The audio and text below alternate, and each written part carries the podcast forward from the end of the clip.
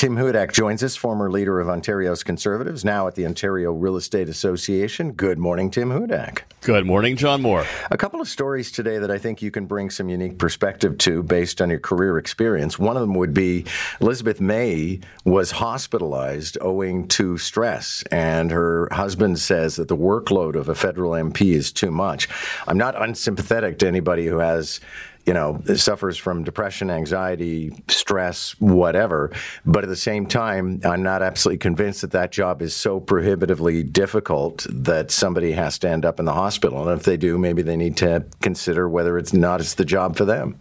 Yeah, look, there are tremendous uh, upsides to being in, in public life and playing that role, particularly as a leader. I, I, did 21 years in the job as a provincial representative. John, you mentioned I had the honor of serving as a leader of the Ontario PC Party. I wouldn't trade a minute of that time because the pluses outweigh the minuses.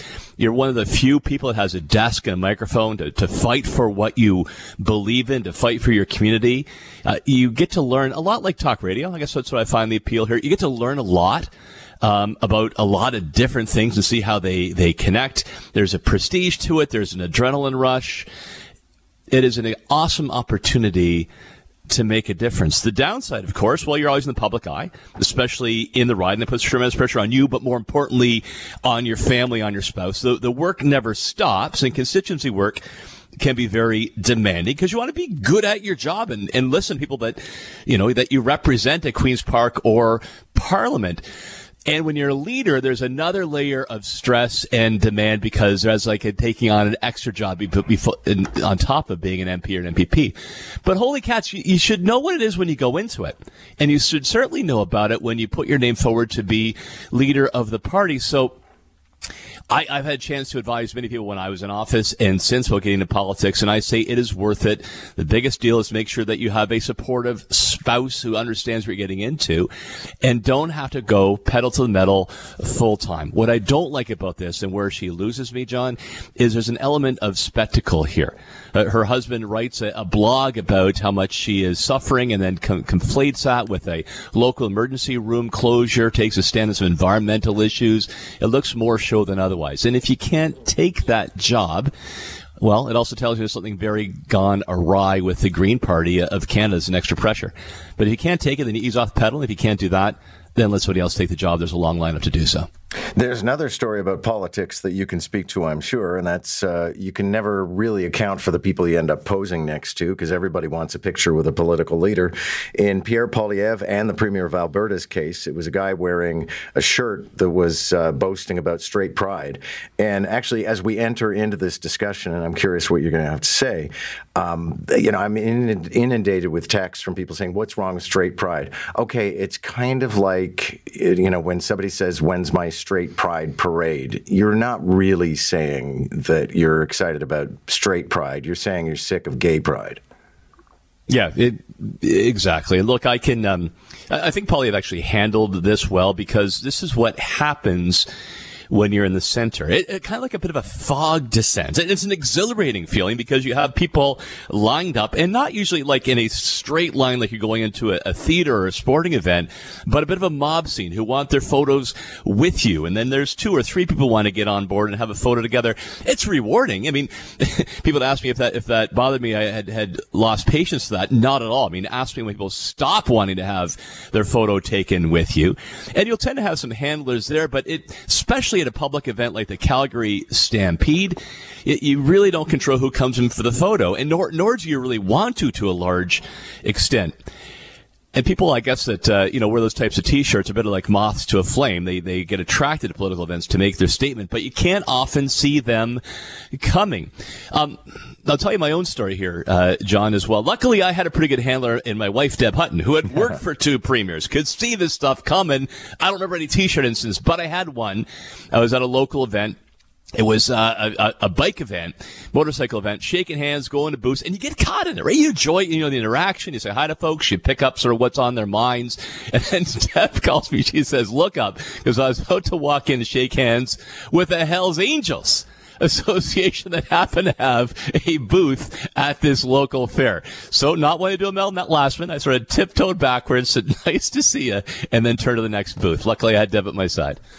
Okay, a couple of things totally in your wheelhouse at the Ontario Real Estate Association. One of them would be, and I have no opinion on this because I don't know if there's something wonky in it. Olivia Chow apparently wants a review of how Ontario assesses the value of people's property, which is pretty critical stuff because then you get to the mill rate and how much you're going to pay in taxes. Yeah, it seems a bit out of the blue uh, uh, as well. Well, look, remember that um, old expression attributed to Churchill that democracy is the worst form of government, except for all those all others, others, we tried yeah. from time to time.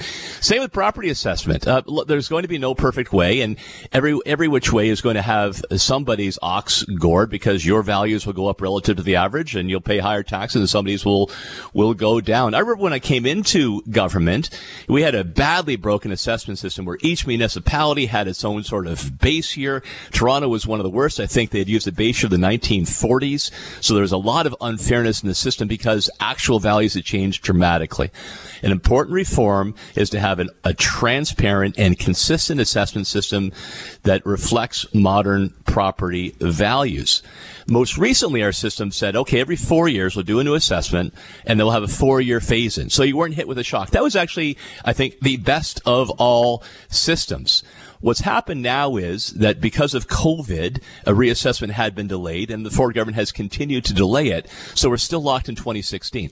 So not many values today are the same as 2016. Some will have gone up, some will have gone down, and that's causing the problems in the system. The cure this is not some investigation. It's not some conspiracy to, to benefit the, the, the well connected. It's simply we're badly out of date. And the longer the longer the government delays this assessment, the worse the pain is going to be to correct it. Okay, and one other real estate story would simply be the latest stats, which I think are for the month of June, that uh, say that the Toronto real estate market is quote unquote rebalancing. Not tremendously surprising. I mean, if we're going to keep hiking real estate rates, then people are going to start pulling back. It's all interest rate um, uncertainty that's that's being caused here, and of course that that triggers on the mortgage uh, side you know, real estate is, is really often sort of two thirds economics and, and one third psychology. And, and, that's why it's so important to have that realtor, that professional at your side to hold you focused on what's important. The psychology here, John, is when interest rates are heading up, it pushes buyers to the sidelines. Their, their payments won't go as far. They won't get as much house for the money. So they step back. But it also has an impact on sellers who say, well, look, there's going to be fewer buyers knocking on our door coming in for a showing. And they tend to pull back. And then you have a self fulfilling reality that the market then heads downward when it comes to the amount of exchanges.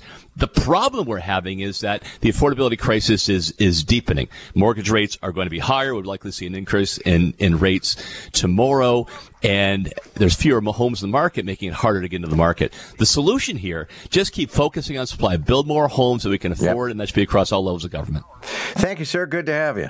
Have a fabulous day. You too, Tim Hudak, former leader of Ontario's Conservatives, but quite relevant to a couple of the stories we've just talked about. He's now at the Ontario Real Estate Association.